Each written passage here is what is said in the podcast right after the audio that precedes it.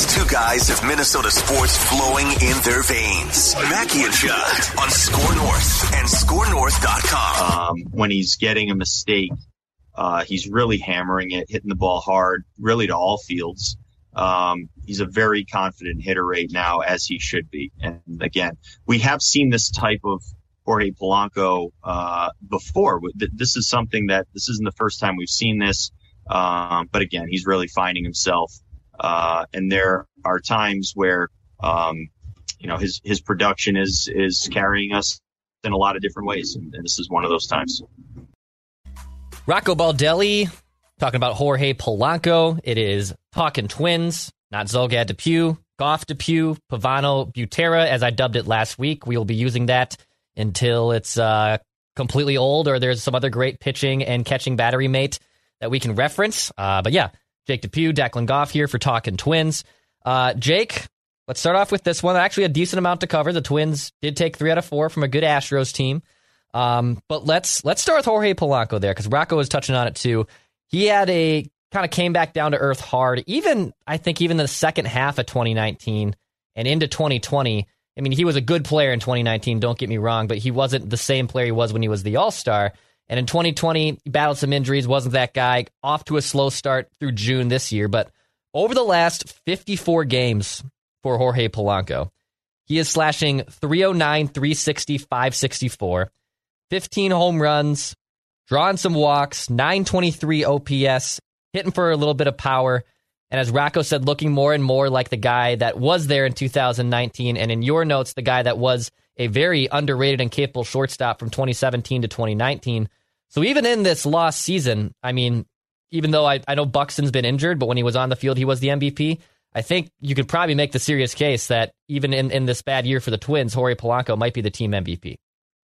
Yeah, for sure. I think with the amount of time that Buxton has missed at this point, uh, I think Jorge Polanco is the team MVP. And, you know, I think it's interesting with Polanco, you know, we barely talk about him. Like over the last mm-hmm. two years, we barely talk about him. And I think that's actually a huge compliment to him. It, it speaks to how steady he has been since, yep. you know, he came up in 2016. Like he's just a very consistent, steady uh, presence on the Twins. And he plays through injuries. He plays every day. That's something that very few Twins position players can uh, can really claim you know so like to me he was actually the mvp of that 2019 team i mean i know he did like you like you said he um he tailed off a little in the second half but like he was he started like i think like 150 games that year i mean he started at shortstop and for the american league in the all-star game um and, and was just a, a, very solid player. And that's what he's been. He's been a very solid player. He never complains.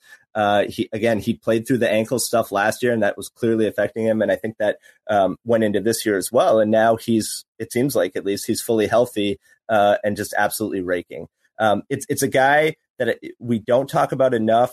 I don't think he gets the praise he deserves. He has defensive uh, versatility. You know, I know he's he's probably a below average defensive shortstop, but he can play there. Uh, he has played there for full seasons. He's uh, very good at second base, uh, and it's probably along with Buxton, at least when Buxton was healthy, is probably the biggest bright spot for this obviously vastly underperforming team. So if you if you combine all that with the fact that he's on a very team friendly contract, you could argue that Polanco provides more value to the Twins than maybe any other player on their roster. So uh, it's good to see him healthy and hitting again because we know what he's capable of doing when he is healthy. Yeah, I mean, you bring up a good point in 2019. I mean, the guy did uh, finish 13th in MVP votes that season, and yeah, started the All Star game. I think people a lot forget about that point as well. And he does get under the radar. I mean, mm-hmm. just since 2017, he's been basically a 270 hitter. He's played in almost every game. And, you know, I know the injuries uh, kind of caught up to him towards in 2020, and that's why his production dipped. And I believe it was, was it Mike Petriello or I forget who it was in MLB.com, but th- they pointed out this is why we use OPS plus. So OPS plus for Jorge Polanco, I'll try to get really geeky here with you, Jake. You're better at explaining this stuff than I am, but OPS plus this year was 127, and I believe 100 is like an average player, correct? So if you are 127, you are outperforming um, that projection by an average player. And last year's OPS, he dipped to 83. So he was a below average offensive player in 2020. But in 2019, 122. In 2021, 127. And now you can see that, yeah, this is why we have to also use this adjusted uh, statistic because it does show that he's basically playing at that MVP level he was even with those first two months when he was essentially a, a pretty much replacement level player up until June of this year. Yeah, so so if you have an OPS plus of say 125, uh, that means that you're that you offensively are 25% better than league average. Uh, I'm 99% sure that's what that means. If it if it isn't, you guys can rip me in the comments. But um, he, yeah, he's consistently had an OPS plus well above 100, and when you combine that with his defense, again, I know he's below average defensively at short, but just the fact that he can play there and be adequate over a full season, uh, and and this year obviously he's, he's playing at second, but he is, you know, a, a, I, I think a top 20 to top 30, you know, type of MVP caliber player. Like like you said, mm-hmm. like he really it's just that we never talk about him because he's so steady and so consistent. Uh, so yeah, I mean, again, on that 2019 team, I believe he led the, the team in plate appearances, uh, hit hit a ton of home runs as everybody did that year, of course. But uh, you know, performed well in the playoffs, hit a home run in Game One at Yankee Stadium. Like um, yeah. he was very good, even going back to 2017, his first full year in the league. I mean, he hit a he hit a home run uh, in that wild card game, I believe. Um, actually, that might have been Rosario who hit that home run, but but Polanco was very good that year as well. Uh, so yeah, you know he he had the ankle stuff. Like he was sort of you could you could tell, especially when he was swinging left handed, that he would kind of do that like little spin uh, when he would swing and miss, and, and it was clear that his his ankle wasn't right, and that seems to be gone now. Uh, he's hitting more uh, how he's consistently hit from the right side, which is for for average and power. So a very good player, and considering the contract, I would say he's probably mm. unmovable. You know, like I, I I don't see any sort of return. You know, obviously you could get ridiculous and start throwing out names like Mike Trout, but like basically it, it would take a, a, huge haul to, to move Polanco. Like when you go into into 2022 and think about like who's definitely going to be on this roster, I think you basically start with guys like Jorge Polanco. Yeah, and you mentioned his contract next year. He's only under the books for 5.5 million. That jumps up to 7.5 in 2023. And then the final two years in 2024, 2025, there is a vesting option in 24. Uh, and that option vests if he re- reaches 550 plate appearances in the 2023 season. And his salary increases if he gets All Star votes, Silver Slugger, Gold Gloves. I mean, I don't know who worked this contract, but like unreal work to like put in all these crazy escalators if they can happen. And if he plays like this, like they, they will probably happen. Um, but you you bring up a good point too with him now moving to second base, and he's a fine second baseman. You know, I I, I think second base is probably like I won't I don't want to call it the least important defensive position in baseball, but it, it's not going to impact a game like shortstop, center field, third base. You know, it, it's it's kind of you can put not a butcher there, but you can put someone there and they can be fine. And, and Jorge Polanco, an okay shortstop, now looks like a, a decent second baseman. But what what is the Twins' long term plan at shortstop? Uh, you know, they brought in Andrelton Simmons as as this you know great little stopgap. Hey, great a defensive wizard on a very supplemental ball club that he doesn't have to be an offensive guy. Just go out there, play 160 games, and help us win another division, get to a playoff run, be Andrelton Simmons. Um, and now I, I have no idea what what the hell they want to do here. Royce Lewis is obviously injured. They just sent down Nick Gordon, which I'm sure you're we're probably about to get into, but uh, who who do you think, as it stands right now, is opening day starting shortstop for the Twins in 2022? If I had to bet on it, I would say he's not on the current roster, roster. in the organization. Yeah, yeah. Mm-hmm. I think it's more likely they sign somebody like Trevor Story or Javi Baez. I mean, they'd have to pay a lot of money for those types of players, but I just don't see anybody in the organization um, that can play a, a, solid shortstop defensively. Like if you look at Austin Martin and Royce Lewis, both of those guys have, and, and Nick Gordon, all of those guys have defensive uh, flexibility, and that's a huge asset for them. But I don't think, at least based on how evaluators look at them, I don't think any of them can necessarily stick as an everyday defensive shortstop. Maybe Royce Lewis is the best candidate of the three, uh, but you know he's he played some center field in like the Arizona Fall League, and I, I, I would guess the Twins see him more as kind of a super utility type. So I'm not sure again defensively that that guy is out there. I know Austin Martin. Ha- there's questions about his arm uh, with Nick Gordon. There's you know questions about I think his arm and his glove uh, at, at, shortstop, and also just you know will he have the bat to to stick as an everyday player in the big leagues? So yeah, it's hard for me to to to look at the organization and see anybody who can play there every day. I mean, I think if it is if you are going to go with an internal option, it would have to be Jorge Polanco. So. Mm-hmm. So yeah, I think they're gonna. I think that's a position of priority for the team, and I think they'll have to sign somebody. The, the problem is if you're going to spend a ton of money signing a shortstop, then where you know are you going to have enough money left over to sign starting pitching? You know, because they're going to have to sign at least some veteran starting pitching, and I know they probably won't shell out for a Max Scherzer or somebody like that, uh, but you're you're going to have to make some some free agent additions there. So like, if they break the bank for a Javi Baez, uh, where does that leave the rotation? So it, it'll be an it's an interesting sort of dilemma for them. Maybe they feel like one of those three I mentioned or somebody else can play every day at shortstop, but uh, yeah, I think they'll have to sign somebody. Otherwise, it's probably Polanco back at short, which is not ideal because as good of a player as he is, and he's a very good player, I don't think defensively he's an everyday shortstop. I, think he's he's pretty below average defensively there. Yeah, it is a uh, surplus of shortstops in the free agent market this year. The Marcus Semien uh, will be a free agent. Trevor Story, Corey Seager, Brandon Crawford, Carlos Correa, Javi Baez. Correa probably being the one who gets you know the biggest contract maybe in all of that free agent class uh, this winter. Um, and you know, there's other guys. You know, Jose Iglesias is someone. Jordy Mercer is another player. Like there are supplemental guys you can maybe plug and play. Um, and I believe when before they signed Simmons, and this was Ken Rosenthal, I believe, who threw this out in the Athletic, uh, and was just was hungry for reckless speculation and kind of kicked around the idea of the Twins maybe trading for Story or Francisco Lindor. Um, this was at the beginning of of the of last winter, uh, and you kind of you made it the case of well, if there's only going to have one year left in his contract, Royce Lewis is still a year away. This was also before I believe Royce even tore his ACL. Um, it does make some sense for the Twins to have have interest in it.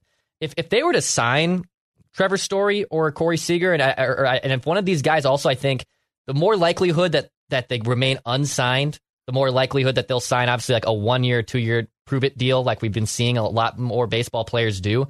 Does it does it change your mind about 2022 if they actually do get one of these bigger name shortstops, or, or does it just all still come back to the how the hell are you going to pitch?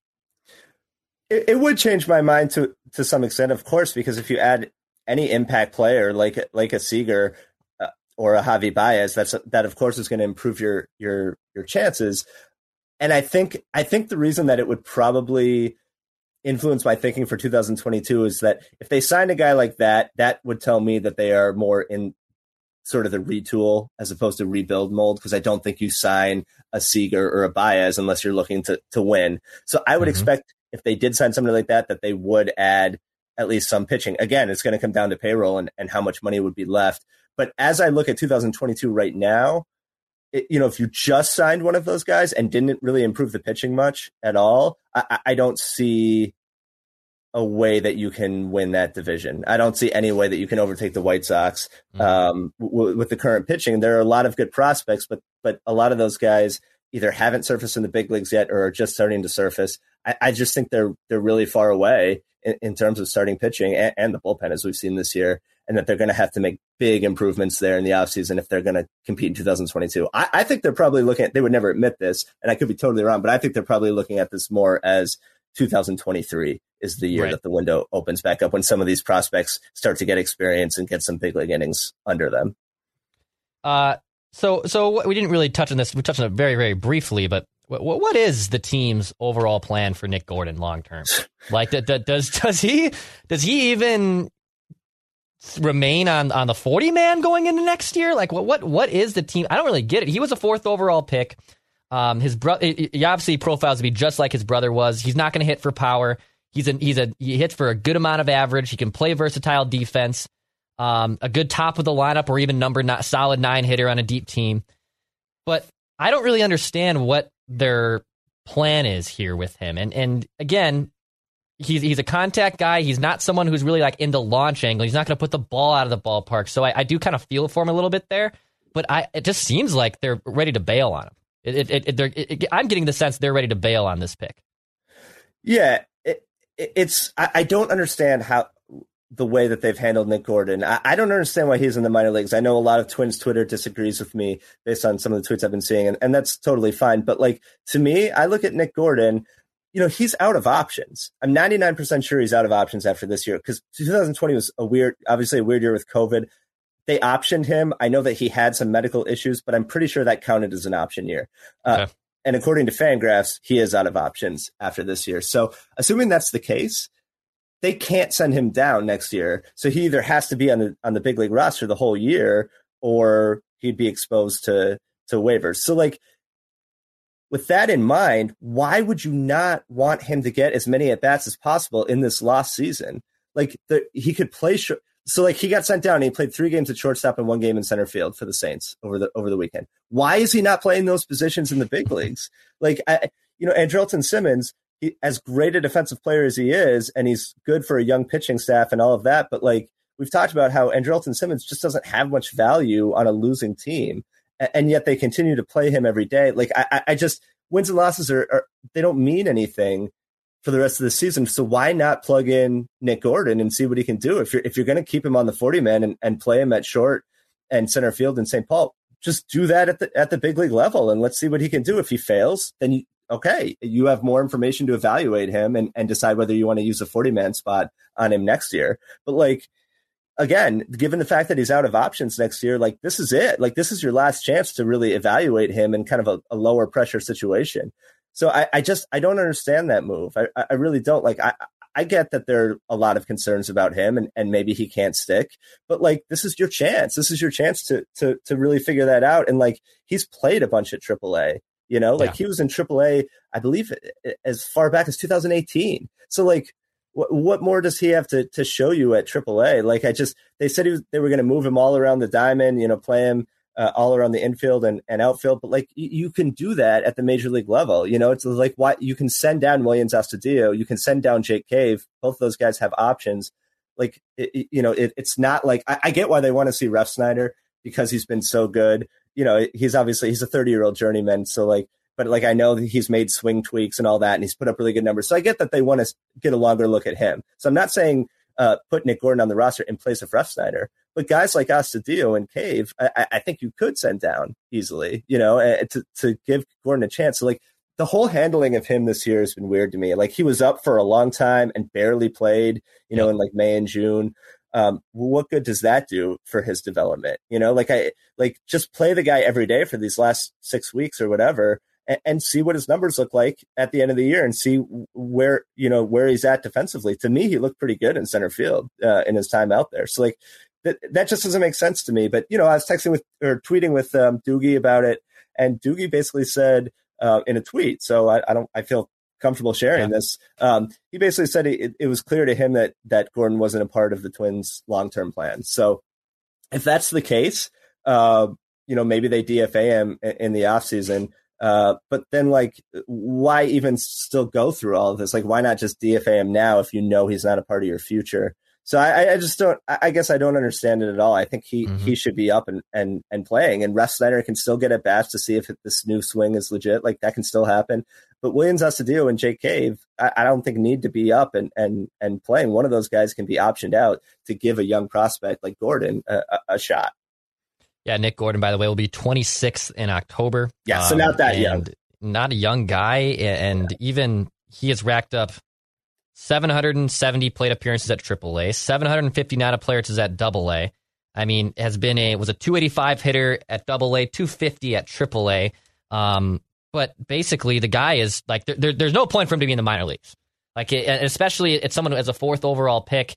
And you know, revisionist history with major league drafts kind of always upsets me because it's like it's just it's the biggest crapshoot draft there is. You know, I know Aaron Nola I think went like two picks after him, and Trey Turner was in that first round. Michael Conforto. So like th- there were good players, obviously. Like that that always exists. Twenty three teams passed on Mike Trout for God's sake. So um, I don't like to get too much in like the revisionist history of that part, but it just seems like they're burying him. And a guy who was never like a top ten in Major League Baseball prospect, but a guy who was in the consensus 50 to 100 best prospects in the game from 2016 to 2018.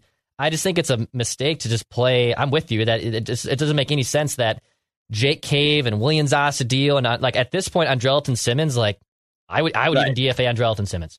Right. I, I, I, Judd was saying that in June, like just sit him. I kind of understood why they weren't sitting him at that time, but at this point, you're 16 games, 15 games under 500. It's August 10th. You have six weeks left in the baseball season or so. Play Nick Gordon, and if and if he hits and if he hits 220 over the next six weeks, okay.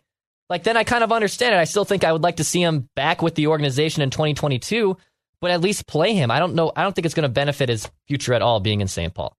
Yeah, and just quickly on Simmons, you're right, and I should have mentioned him again. Like as I said, he's a good, great defensive player. Great, not good, great but he just has no value uh, to a losing team. So like if you want to keep him there for his veteran presence and play him twice a week, that's fine. But I just I, I don't understand. Like Nick Nick Gordon, there's so much more value in Nick Gordon getting those reps at shortstop than Andrelton Simmons, who you're probably not going to re-sign in the offseason. You know, like so it's nothing against Simmons or Cave or any of those guys. I just think from an evaluation standpoint, it makes way more sense to, to have Gordon in there. Uh, two things here before we wrap. Number one, what was your uh, overall takeaway from uh, the series with the Astros? I mean, you could seriously make a case it was their best series of the year, even I, in the, even in the last part of it. I think it probably was their best series of the year. Like they went they went into Houston and took three out of four against a really good team.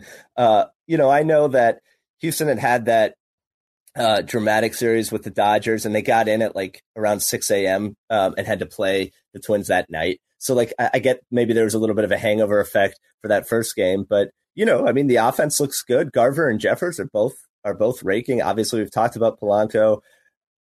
Alex Colome. Can you imagine, like, if, if you had seen back in March, like, Twins take three out of four, uh, you know, at Houston and Alex Colome is like locking down saves, you'd be like, all right, the season is yeah. going exactly as planned. um, so it was a nice series win. It's just, unfortunately, it, it just doesn't mean anything, you know? Right. So, like, it was fun to watch, I guess. And, like, it's, it's, you know, I don't, I don't have any sympathy for for the Astros. You know, like I I, I don't mind watching them lose. You know, uh, but like it just from a Twins perspective, it just doesn't it doesn't mean anything. It just doesn't matter. But a nice series win for sure. Uh, you, you brought this up in the prep notes too, um, because the Twins are going to have to find some pitching. There's some free agents out there. I'm sure they'll make a contract offer and they'll probably sign at least one free agent back end guy. But you, you also mentioned, well, maybe they can make a trade. Maybe they'll actually end up making trades to pursue that route as well. And and you asked which positions make the most sense to me. Um, the two guys who you just said, I, I would be shocked if one of them, one of those two are back, and Mitch Garver, Ryan Jeffers. I think one of those two can be moved for something that you want to get back in return. Uh, two reasons for that. Number one, Mitch Garver, obviously in 2019, was a damn good player. Um, he had probably the most unfortunate injury and one injury I never want to experience of all time that happened to him earlier this year. Um, but he has bounced back this season. At least has more power. He like my thing with catchers is, all right, they're they're never going to be really like great offensively, and the ones that are are once in generation players, Joe Mauer, Buster Posey, Pudge Rodriguez, etc. But if he can either go out there and have power and be that guy and be a big bopper behind the plate, which Mitch Garver is, he's slugging 528 this season, but he has no batting average basically. Um, or can you just be that classic? I'm not going to provide any good offense, but I'll, be a good defensive stalwart, and those guys are around everywhere in Major League Baseball. I know it'd be kind of a little risky, more punting, I think, with Jeffers, just considering he has a little bit more upside and he's younger. But I wouldn't be shocked at all if they moved on from one of those two guys, and I would I would be surprised if both of them are the battery mates in op- on the opening day roster in 2022. I'm not sure what you think, and other uh, also what positions that they could move to get that starting pitching. That's interesting. Yeah, I hadn't thought about moving either of those guys just because they're both uh, fairly young, controllable you know, Jeffers is years away from arbitration. Garver's in arbitration right now. But yeah, I mean, you know, you could get a lot back uh, for for one of those two guys because again, they're young and inexpensive. Or Garver's not that young, but relatively young and inexpensive, and both offensively profile really, really strongly. Uh, eh, they're putting up good numbers this year, and obviously catching is a, a premium position. That's a possibility. Yeah, I, I, I hadn't thought about that, but but yeah, given the depth there, maybe it does make sense to move one of those guys for a starter. I, I think other names that make sense. We've talked. I mean, you talked initially about Max Kepler, and I still think that makes a ton of sense to move him, given just the plethora of corner outfield options that they have with Kirilloff uh, and Larnach and and Rooker to some extent, and and some of these other guys. Um, so I, I, think they can move him. I mean, I think unfortunately moving Byron Buxton is still a possibility. I, I would really hate that. I, I, think they should keep him and try to sign him to an extension. But he, if you if you want to get impact starting pitching back, he would get you the most. Um, so so I think he would make sense. Uh, other guys, I mean, you know, they might try to move Sano. I know Sano's on a hot streak right now or semi hot streak. I don't think they would get enough for him. So I think if you really want to get impact pitching, I think you're looking at moving Buxton, Kepler, or like you said, maybe maybe Jeffers or, or Garver. Other, you know, most of the other guys, other than Polanco, I don't know. I don't know how much value they have, um, mm-hmm. to, you know, to to a trading team. So, um, So I mean, I would have to think more about it, but I, I like your idea. I like your idea of moving one of those two guys and and handing over the the everyday spot to to you know the one that remains. So, um, and just real quick, did you see what what Luis Gil uh, did over the weekend and and yes. and how well he's doing? My God. Um, yeah, so I mean, they traded the Twins traded Luis Gil back in 2018 for Jake Cave, uh, and back then he was like in like rookie ball, but he is dominating right now for the for the Yankees. Uh, starting pitcher, fastball in the mid to upper 90s. He's pitched uh, 11 scoreless innings, has 14 strikeouts.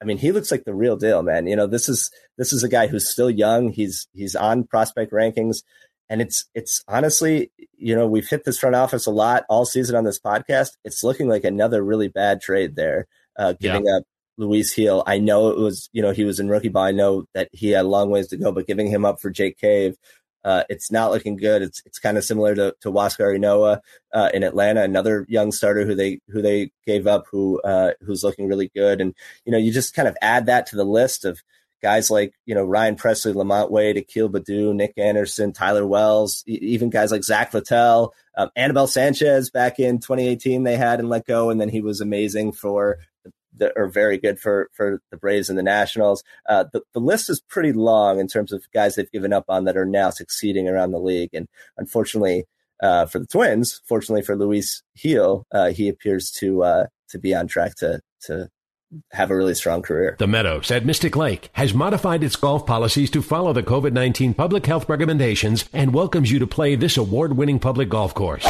It offers a unique, challenging, and scenic golf experience. The Meadows at Mystic Lake is a full service golfing destination, enhanced by nearby food and entertainment, including the Meadows Bar and Grill and Mystic Lake Casino Hotel. It's never too early to book a tee time or shop the pro shop. Stop in or visit golfthemeadows.com. That's golfthemeadows.com. Owned and operated by Shakopee Mdewakanton Sioux Community. Uh, one last thing before we wrap. Uh, you know, you mentioned your guy LaMonte Wade Jr., and he has been awesome for the most one of the biggest, probably the biggest surprise in baseball season. The first place San Francisco Giants. Everyone thought Dodgers Padres will be a slugfest. Now there's a chance that two of those teams, or at least one of those two teams, obviously won't be part of the postseason fold after the wild card game. Um, how, how are the Giants doing this? By the way, like their their lineup is good. I know, like Buster Posey has quietly had another like very very strong season. Um, but I have no idea how this San Francisco Giants team it's one thing of them always be flirting around 500 and, and, you know, maybe they'll hit a wall. The Red Sox kind of are looking like that team that they outperform some preseason projections, but they're clearly not as good as their record indicated before the All Star break. But this giant, like, you're 30 games over 500. That's like, that is not a fluke. And I, I obviously have not watched a ton of San Francisco Giants baseball this season, but I, I, for the life of me, just even looking at their roster and, and their baseball reference page, I have no idea this this team as currently constructed, is 30 games over 500, has the best record in baseball. I don't either. And not only are they 30 games over 500, they're 30 games over 500 in the NL West, right? I mean, yeah. they're playing 19 games a season against the Dodgers and Padres. So, like, that's stiff competition. Uh, for them to to to be in first place basically since I think like May um, is mm-hmm. really impressive. I don't uh, I I would have to dig in deeper like you. I don't watch a ton of Giants games. I mean, they're on the West Coast. I'm out here on the East Coast. Their games don't start until like 10 o'clock for me. But like, I mean, to be honest, LaMonte Wade's been a big part of it. You know, uh, he, he, you know, he always seems to be coming up with clutch hits. His numbers are really good. Zach Littell is a part of that bullpen. Um, but like you said, Buster Posey's having a phenomenal year. I, I think they are. I don't know what their run differential is. I'm guessing they're outperforming their run differential at least a little bit, but uh, they're a very strong team. I wouldn't be surprised if ultimately the Dodgers overtake them and win that NL West because I think they're the most right. talented. But what's going to be really interesting in the playoffs is assuming those three teams all make it, two of them will play each other in the wild card game. And the winner of that, uh, assuming that, that the, the winner of that division has the best record in the NL, which is very likely, the winner of the wild card game would then face the NL West champion. So you could potentially have a scenario where like the Dodgers and Padres are playing each other in a one game playoff and then the winner has to immediately go and play the Giants. You know, so it's going to be like an a little NL West mini tournament in the National League playoffs, and that'll be super fun to watch because all three of those teams are really good. But yeah, the Giants, I did not see this coming with them. Uh, and, and, you know, uh, they have a really smart front office. They've done really mm-hmm. well in a couple of trades with the Twins. um, uh, and uh, yeah, I mean, good for them. I hope they can they can keep it up. I mean, I think a, a playoff berth is is pretty much assured for them because uh, there aren't many wild card contenders other than the Reds uh, in the National League. But yeah, if they can if they can somehow win that NL West with the with the uh, Padres and Dodgers in there, that would be phenomenal. So they'll be a really fun team to watch in October for sure. Awesome, dude. Uh, anything? Last thoughts? Anything? I don't think any last thoughts right now. Um, I thought next week maybe we could go over some, some more of these prospects. Maybe we could give like our yeah. top ten prospects because there are a lot of interesting names. Joe Ryan pitched really mm-hmm. well. Your guy, your guy, Joe Ryan. I know you're excited to watch him in St. Paul. Yeah, he pitched really well in the Olympics. Uh, he he threw I think like four and two thirds innings against South uh, Korea in the semifinals. He had a good start against Israel earlier in the tournament, so he looked good. Uh, Woods Richardson was on that team as well. Um, so yeah, we'll, we could go over some prospects because I think that's going to be you know more interesting to follow in a lot of ways than uh, than the the actual big league team. Um, so we'll go over that next week. But yeah, um, you know, good series win against against uh, Houston. It'll be fun to at least see them play. They're going to play some interesting teams coming up in August. Yeah. Like they're, they're, playing the White Sox and the and the Red Sox and and the Yankees and and the Rays. Nelson Cruz will be coming back to Target Field. So at least they'll have some fun games uh, coming up here in the next few weeks. Yeah, man, I am excited. I actually think I might actually get out to Target Field uh, as a fan, or maybe even use a use my power and watch a game for free and with a credential. But yes, it, it should be at least a, a good next uh, homestand for the Twins. For Jake Depew, I'm Declan Goff. This has been Talking Twins. We will talk to you guys next Monday.